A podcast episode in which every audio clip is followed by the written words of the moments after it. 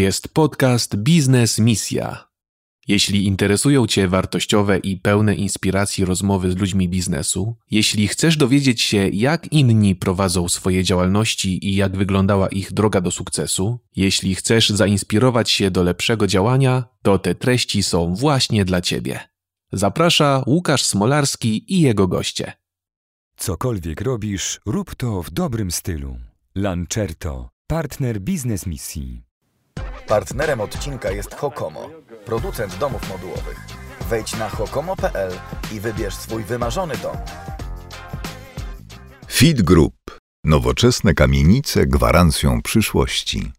Problemy finansowe w firmie? Rozwiązaniem może być restrukturyzacja. Zajmiemy się tym od A do Z. Umów się na darmową konsultację. Hub za finanse. Witam wszystkich bardzo serdecznie. Ponownie spotykam się ze Sławkiem Mecenem. Bardzo miło, że udało się nam dzisiaj znowu spotkać. Wiem, że jesteś bardzo zmęczony, ostatnio bardzo intensywnie działasz, także tym bardziej dziękuję. Dzięki, że przyjechałeś. To Sławku, chciałem najpierw naprawdę pogratulować. To chyba za małe w ogóle słowa na ten Twój sukces, bo dzisiaj no jakby mówi o Tobie cała Polska, bardzo się cieszę. Chciałem Cię zapytać, bo wiem, że już o tym dużo osób Cię teraz pyta ostatnimi czasy, ale czy możesz takie przybliżyć w pigułce kolejne kroki, plany w ogóle na przyszłość? Ludzi wiele chce, żebyś był ministrem finansów, mówią, żebyś był premierem i tak dalej, więc w ogóle jakie Ty myślisz, jakie masz plany? Następny rok to oczywiście koncentracja na polityce. Mamy za rok wybory parlamentarne i bardzo ważne jest, żebyśmy w tych wyborach zrobili dziesięć procent. Jeżeli tam zrobimy dziesięć procent, to w zasadzie jest małe prawdopodobieństwo, że powstanie jakiś rząd bez naszego udziału, a wtedy będziemy mogli kontrolować to, co się dzieje.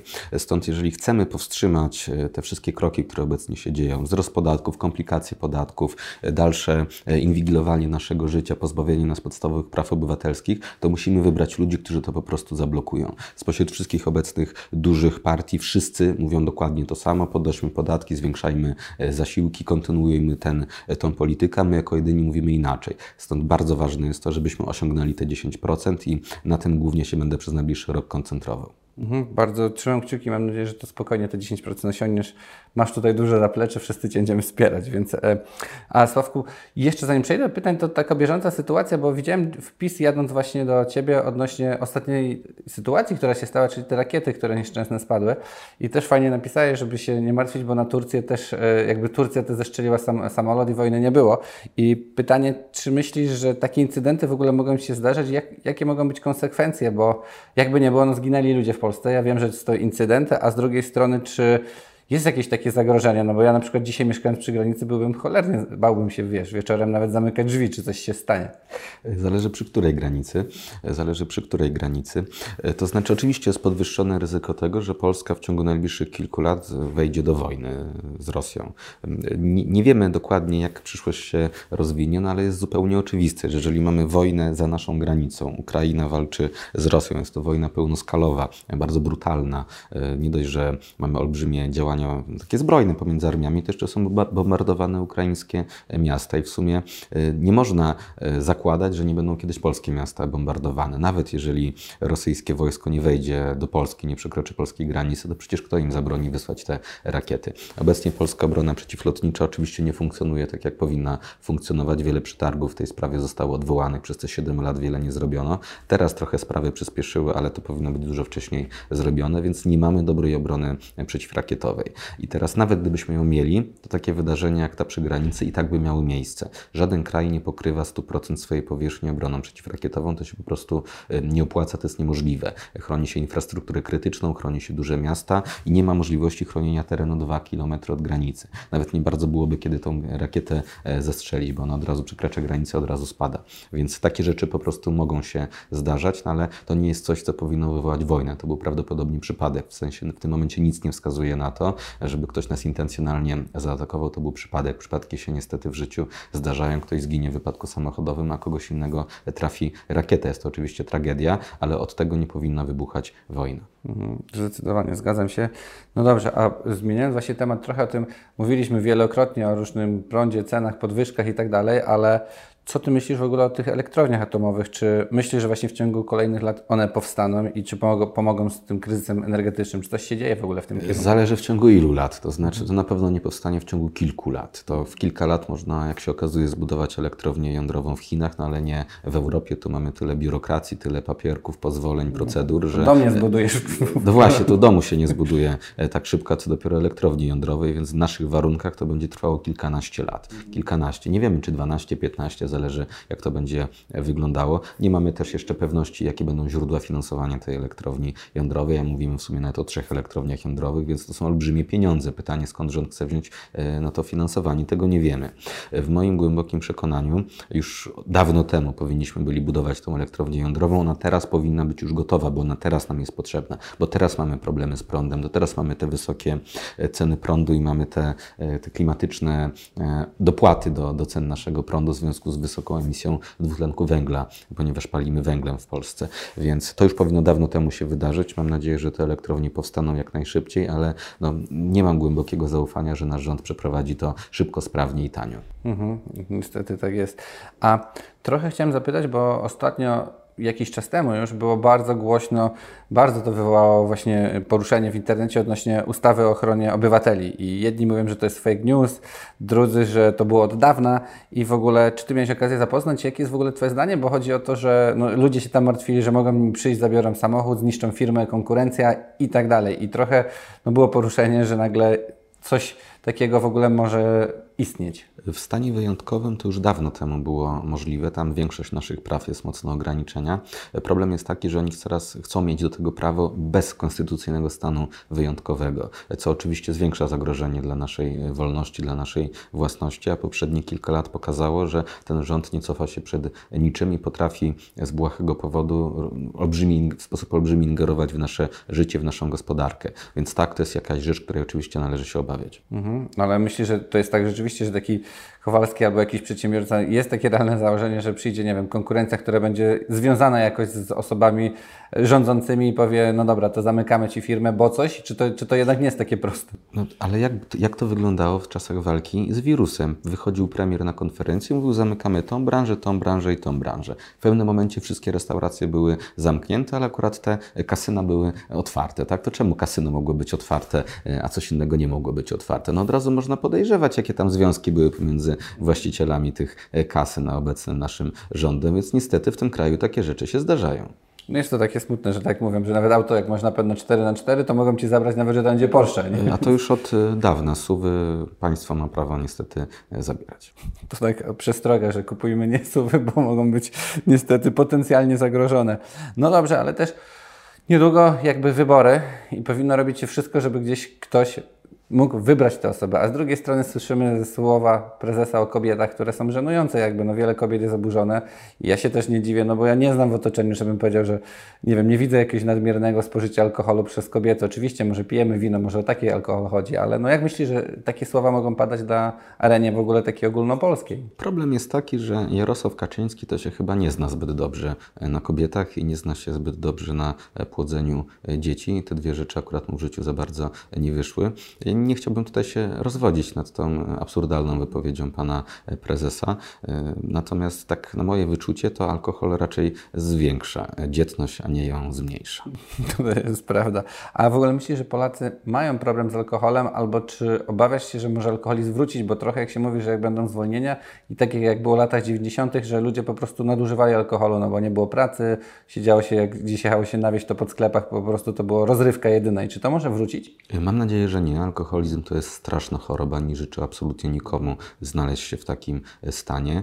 Kiedyś rzeczywiście alkoholizm był plagą w Polsce. Polacy pili bardzo dużo wódki, bardzo dużo mocnych alkoholi. Teraz na szczęście przechodzi to w stronę lżejszych alkoholi i wszystko wskazuje na to, że ciężej zostać alkoholikiem pijąc piwo i wino zamiast na przykład wódki czy jakiejś whisky, więc mam nadzieję, że problem alkoholizmu w Polsce trochę się zmniejsza. Nikogo nie namawiam do tego, żeby stał się alkoholikiem. Uważam, że alkohol jest czymś dobrym, czymś przyjemnym, pozwala się dobrze bawić, ale absolutnie nie należy go do tego stopnia nadużywać, żeby stać się alkoholikiem. To należy się tutaj pod tym kątem bardzo kontrolować. Mhm. No miejmy nadzieję, że rzeczywiście nie wrzucą. Trochę kiedyś mówiliśmy, ale właśnie dzisiaj mówi się coraz więcej o tym bezrobociu, o masowych zwolnieniach, że firmy po prostu już w Polsce oficjalnie zwalniają pracowników i Trochę się zastanawiam, czy myślisz, że będzie tak, że będzie ogromne bezrobocie, bo dzisiaj mówiło się, że jest rynek y, pracownika, z drugiej strony się słyszy, że też y, u, u, ludzie z Ukrainy też zaczynają wracać do siebie, nie? Czy jak ty prognozujesz? To nie jest takie proste, to znaczy rzeczywiście prawdopodobnie idzie recesja, widzimy, że firmy zwalniają, tylko Polska ma trochę nietypową, niestety, akurat w tym przypadku jest to korzystne, strukturę wieku. Co roku w Polsce na emeryturę przychodzi sto tysięcy osób więcej niż wchodzi na rynek pracy, czyli ten ludzie na rynku pracy znikają z niego i gospodarka potrzebuje nowych rąk do pracy, więc nawet jeżeli u nas dochodzi do ograniczenia wzrostu gospodarczego, to wysokie bezrobocie nie powinno się pojawić. Polska gospodarka potrafi tworzyć miejsca pracy, więc nawet w przypadku recesji może trochę wzrosnąć. Nie spodziewam się bardzo wysokiego bezrobocia. Wydaje mi się, że ta alternatywa, którą mieliśmy dwadzieścia lat temu, albo wysoka inflacja, albo wysokie bezrobocie, w tym momencie jest nieaktualna i nie grozi nam drastyczny wzrost bezrobocia.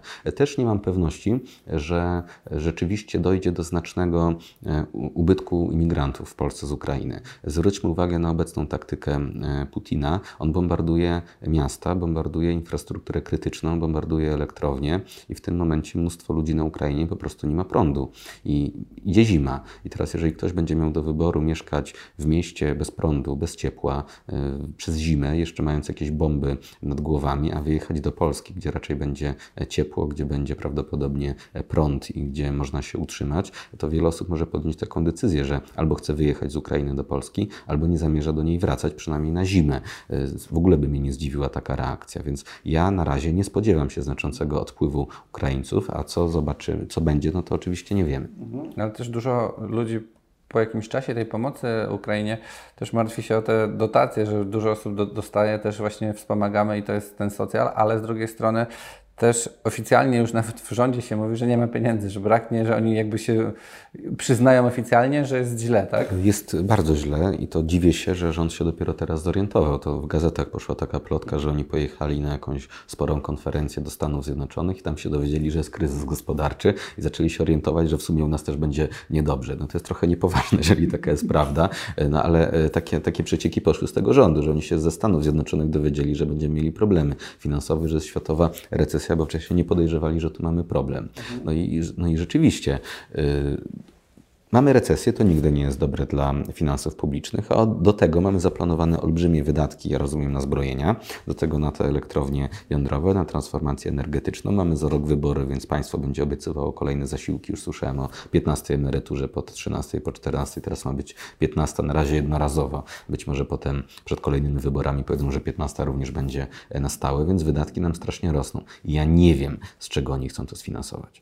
No właśnie mnie to zastanawia, to co powiedziałeś, te słowa. Jak to w ogóle jest w rządzie? Czy to jest naprawdę, czy oni naprawdę nie wiedzą? Bo nawet tak jak mówiliśmy wcześniej, te słowa prezesa, czy oni, czy ja się zastanawiam, czy oni tak naprawdę myślą, że, no nie wiem, właśnie ktoś tu pije, albo że u nas jest dobrze i nie dociera ich, bo tak jak mówi, że ktoś jedzie, czy się dowiadują z zewnątrz, niedługo się od ludzi, nie wiem, z mediów dowiedzą, że w kraju źle, no to jest trochę... Są dwie możliwości. Albo są strasznie niekompetentni i rzeczywiście nie wiedzieli, że jest źle, albo doskonale wiedzieli, że jest źle, ale próbują puścić taką narrację, żeby się wybielić, że oni nie wiedzieli, że pan prezes Kaczyński nie wiedział o kryzysie gospodarczym, bo mu nikt nie powiedział, bo on żyje w swoim oddzielonym od świata gabinecie, nie ma internetu, czy tam drukują mu na kartkach jakiś internet, tylko te kartki widocznie z mediów rządowych mu drukują, żeby myślał, że jest dobrze. No nigdy się nie dowiemy. Na moje to powinni wiedzieć, że jest źle, bo wszyscy o tym dookoła mówią, więc nie wiem, jak trzeba być odklejonym z rzeczywistości, żeby tego nie zauważyć. No właśnie też się sam, czy oni nie oglądają telewizji, przynajmniej swojej telewizji, no nie wiem, ale to chyba już wszędzie się mówi. No ale z drugiej strony, no dobra, to idąc dalej takie pytanie, no to co jak będzie naprawdę źle i braknie tych finansów? Co może się stać? Bo tak w sumie nie mówimy o tym, zawsze mówimy, że źle i teraz no, nie jesteśmy w stanie wziąć większych po podatków, bo firmy się zamykają, firmy mogą paść. Z kogo ściągną pieniądze? Jak już, no powiedzmy, że tak jak mówisz, zwiększają piętnastą emeryturę, nie ma pieniędzy, no to co się w ogóle w takim scenariuszu robi? Podatki zawsze można podwyższyć, to raz. Natomiast z, nawet z silnego podwyższenia podatków nie ściągnie się takich pieniędzy, o których tutaj mówimy. Mogą dalej spróbować się zadłużać, jeszcze mamy trochę marginesu do tego limitu sześćdziesiąt procent P K B.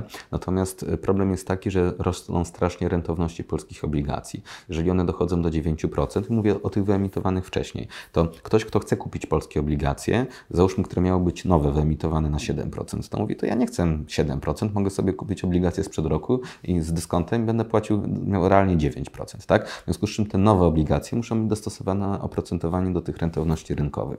Co oznacza, że każdy nowy dług będzie dużo droższy droższy niż do tej pory, czyli zaczynamy się zadłużać bardzo drogo.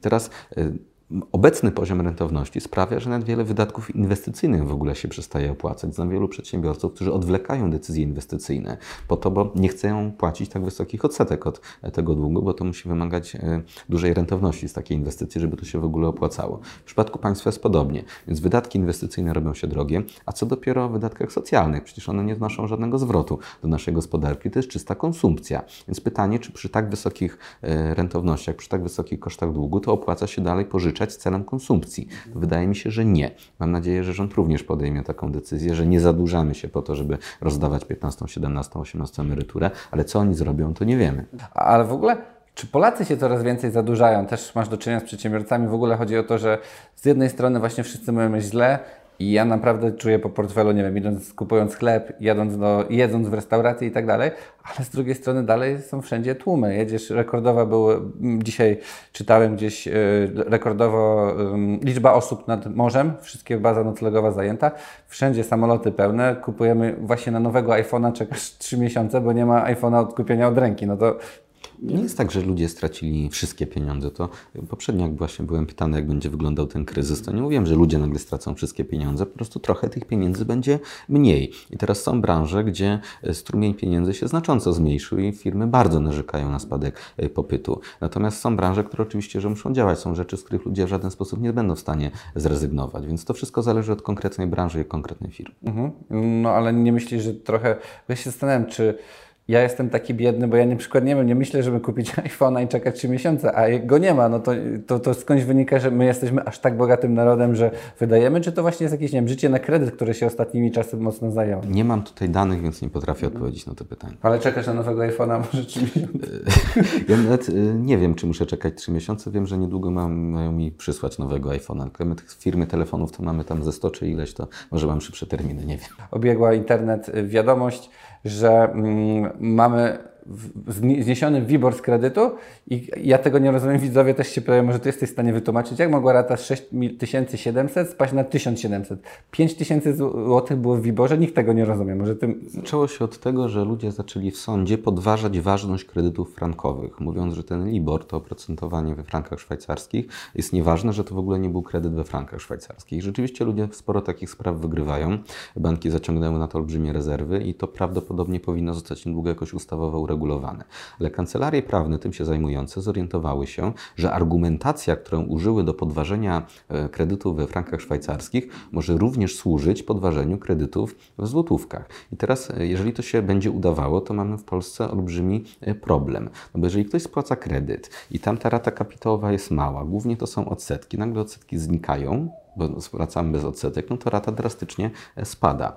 Tylko pytanie, co dalej? Jeżeli ta argumentacja się utrzyma i okaże się, że polskie kredyty hipoteczne w złotych są nieważne, to polski system bankowy nie jest tego w stanie absolutnie wytrzymać i do gry będzie musiało wkroczyć państwo. Więc ja bardzo jestem ciekaw, jak ta sytuacja się rozwinie. Na pewno kancelarie prawne teraz, przynajmniej te, które się w tym specjalizują, poczuły krew. Będziemy widzieć olbrzymią akcję reklamową, że unieważnimy twój kredyt w złotych, a kredyty w złotych ma dużo więcej ludzi niż we w rankach szwajcarskich. Więc jeżeli to się rozwinie, to czeka nas jakiś pandemonium i olbrzymi problem dla równo dla sektora finansów, dla państwa, co tym idzie dla sektora finansów publicznych, jak i dla banków, bo banki same tego nie wytrzymają. I pytanie, co zrobi państwo? Pozwoli na upadek banków, yy, pozwalając na to, żeby te kredyty były po prostu umarzane, czy jakoś zrekompensuje te straty, ale to są olbrzymie kwoty, no to nie ma pieniędzy. Sam jestem ciekaw, jak ta sytuacja się rozwinie. No właśnie, tak jak mówisz, trochę jest to z jednej strony wiadomo, każdy klient będzie od razu walczył, żeby to wywalczyć, więc teraz jeśli jakoś podważam te umowy, no to naprawdę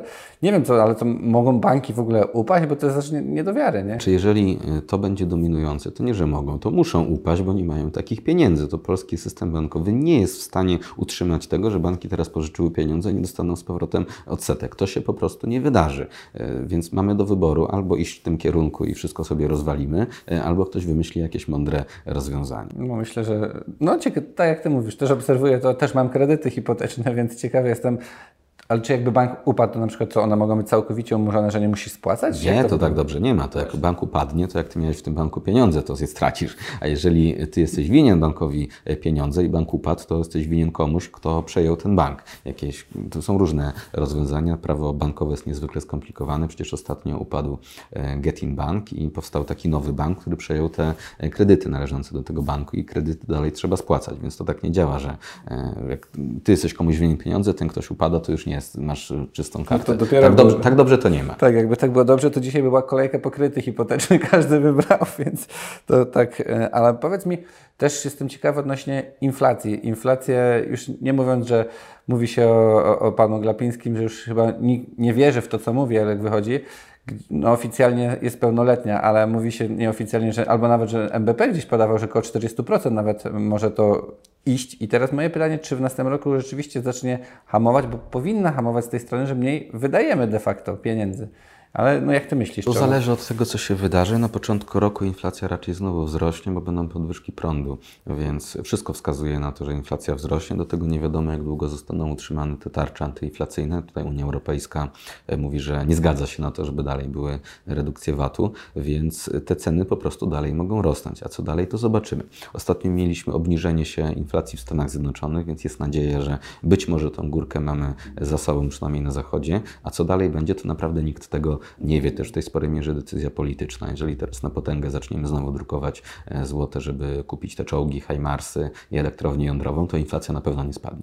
Tym bardziej jeszcze te, teraz system rakietowy, który nie zadziała i powiedzie, sprawdzono, że jest bardzo stary. Nie? Więc wydatki mamy olbrzymie i musimy gdzieś znaleźć źródła finansowania. I jeżeli tym źródłem finansowania będzie pusty pieniądz, to inflacja dalej będzie się utrzymywać na bardzo wysokim poziomie. Mhm. A myślisz, że grozi nam taki scenariusz turecki właśnie? Że jakby to się wypnie spod kontroli, bo ja też się zastanawiam, wielu z nas, taki prosty, przeciętny Kowalski, jak to państwo jeszcze istnieje? Cały czas w ogóle po prostu no nie ma pieniędzy, zadłużamy się z dług, a jakoś jeszcze, no nie wiem, wszystko działa. To naprawdę nie jest łatwo doprowadzić do tego, co się wydarzyło w Turcji. To trzeba wielu lat ciężkich starań. No, rząd oczywiście bardzo się stara, żeby podążyć tą drogą. Miejmy nadzieję, że to się nie uda. W Turcji tam doszedł przecież jeszcze jeden element, bo Turcy weszli w konflikt ze Stanami Zjednoczonymi, chcąc się od nich całkowicie uniezależnić. No i w rezultacie dostali kryzys finansowy zafundowany przez Stany Zjednoczone. Więc jeżeli na przykład, dajmy na to, polski rząd pójdzie na zwarcie z Brukselą, nie tylko dostaniemy zablokowane pieniądze z K P O, ale też z funduszy strukturalnych, to istnieje oczywiście możliwość, że na przykład tak zwane rynki finansowe odmówią finansowania naszego długu i rentowności naszych obligacji polecą w kosmos i my bankrutujemy, albo mamy osiemdziesiąt procent inflację jak w Turcji. Coś takiego próbowano zrobić Włochom dziesięć lat temu i udało się. W ten sposób Unii Europejskiej obali rząd Silvio Berlusconiego. Potem to wspomnienie Timothy'ego Geithnera wyszło po kilku latach, że właśnie dzwonili do niego najważniejsi ludzie z Unii Europejskiej i namawiali go do dołączenia się do spisku przeciwko Berlusconiemu, żeby nie kupować włoskich obligacji, przez co ich rentowności wystrzeliły w kosmos i Berlusconi musiał się poddać. Więc takie rzeczy się po prostu dzieją. I w Polsce to również może się wydarzyć. Miejmy nadzieję, że nie, ale tak, coś takiego jest na stole. No straszne, że musimy o takich rzeczach mówić, zamiast z drugiej strony, że właśnie wszystko rośnie, jak tutaj budować ten dobrobyt, to dzisiaj jakby się jakby zastanawiamy, jak yy, ograniczać wszystko, jak się po prostu utrzymać na rynku. I moje pytanie jest w ogóle, czy myślisz, że no w takiej dobie, gdzie jest naprawdę źle, jeśli chodzi o finanse państwa, jest ktoś, czy rząd, czy po wyborach właśnie jest ktoś, kto może się odważyć zabrać socjal, czy to jest w ogóle możliwe, czy jeśli tak, to co by to mogło być? I w ogóle jak to może być Znaczy możliwe? To można w prosty sposób, znaczy są różne metody, tak? Jedna taka, że po prostu nic nie zabierać, ale nie rewaloryzować, tak? Przy obecnej inflacji, jeżeli mamy inflację rzędu dwadzieścia procent, to co roku ten socjal się będzie zmniejszał o dwadzieścia procent na przykład, tak? Już teraz to pięćset plus jest warte trzysta kilkadziesiąt złotych, za rok jeszcze mniej będzie warte, więc to można w sposób naturalny wygaszać w obecnych uwarunkowaniach, ewentualnie można po prostu ograniczać. Wiadomo, że to raczej stopniowo niż jednorazowo, bo to gdzie by tego nie wytrzymali, ale niestety to jest kierunek, w który musimy iść. Jak jest kryzys, muszą być oszczędności. No dobrze, to takie oklepane już pytanie, ale tak jak najbliższa przyszłość dwa tysiące dwudziesty trzeci dwa tysiące dwudziesty pięć, w ogóle co nas czeka, jakbyś tak mógł powiedzieć, w sensie takiego przeciętnego Kowalskiego? Czy będzie cały czas taka panika, obawa o zdrowie, o podatki? Czy jak to w ogóle będzie te najbliższe lata? Patrząc na poprzednie dwa lata, to ja się spodziewałem nawet ataku Godzilli z Bałtyku. No, mieliśmy w dwudziestym roku atak wirusa, potem dwudziesty drugi rok atak Rosji na Ukrainę. Nie wiemy, co nas jeszcze czeka. Może jakiś kryzys żywieniowy, dawno nie było na przykład. Może jakieś, nie wiem, pożary, wielka powódź. Wszystko się obecnie dzieje. Trzeba być gotowym absolutnie na wszystko. Należy raczej nastawiać się na czarne scenariusze i liczyć na to, że się nie zrealizują, niż nastawiać na dobre i potem mieć problem, jeżeli się dobre nie zrealizują. Więc przede wszystkim oszczędzajmy, nie wydawajmy zbędnych pieniędzy, starajmy się redukować swoje kredyty, jeżeli mamy jeszcze jakieś oszczędności i, i bądźmy ostrożni, bo naprawdę nie wiemy, co nas czeka. A jeszcze mówiąc, ostatnio coraz mniej się o tym mówi, ale o Nowym Zielonym Ładzie. Wcześniej no to były zmiany w legislacji, i które przekładały się na życie rolników i tak dalej, ale czy to nie jest tak, że teraz właśnie przez ten kryzys to wszystko, ten cały Zielony Ład upadnie, że w ogóle przestanie to i te całe założenia istnieć? Miejmy nadzieję, że tak będzie. Według mnie nie stać nas na równoczesną wojnę z Putinem i wojnę z klimatem, znaczy w sensie o klimat, więc tutaj trzeba robić jakieś, mm, jakieś zmiany. No, obecny plan jest taki, że do dwa tysiące trzydziestego piątego roku mamy nie mieć samochodów spalinowych, nowych przynajmniej, tylko elektryczne. Polska jest absolutnie na to niegotowa. Ile kosztuje samochód elektryczny? Ile kosztuje wymiana baterii do takiego samochodu? Nie można kupić starego, używanego elektryka za kilkanaście tysięcy i liczyć, że on będzie, koszty eksploatacji będą takie jak starego benzynowego. No nie, bo tam baterię trzeba będzie wymienić. Ta bateria kosztuje straszne pieniądze.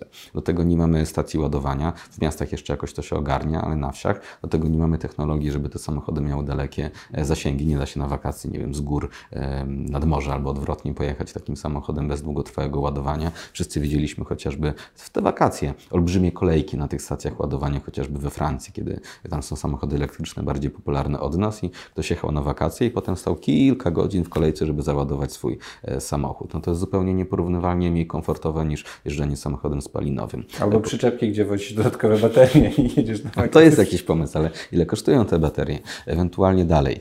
Nasza sieć energetyczna nie jest dostosowana do takiego zna- znaczącego zużycia prądu, no bo skoro nie będziemy zużywać benzyny, to będziemy zużywać dużo więcej prądu. Nie mamy tego prądu, tak?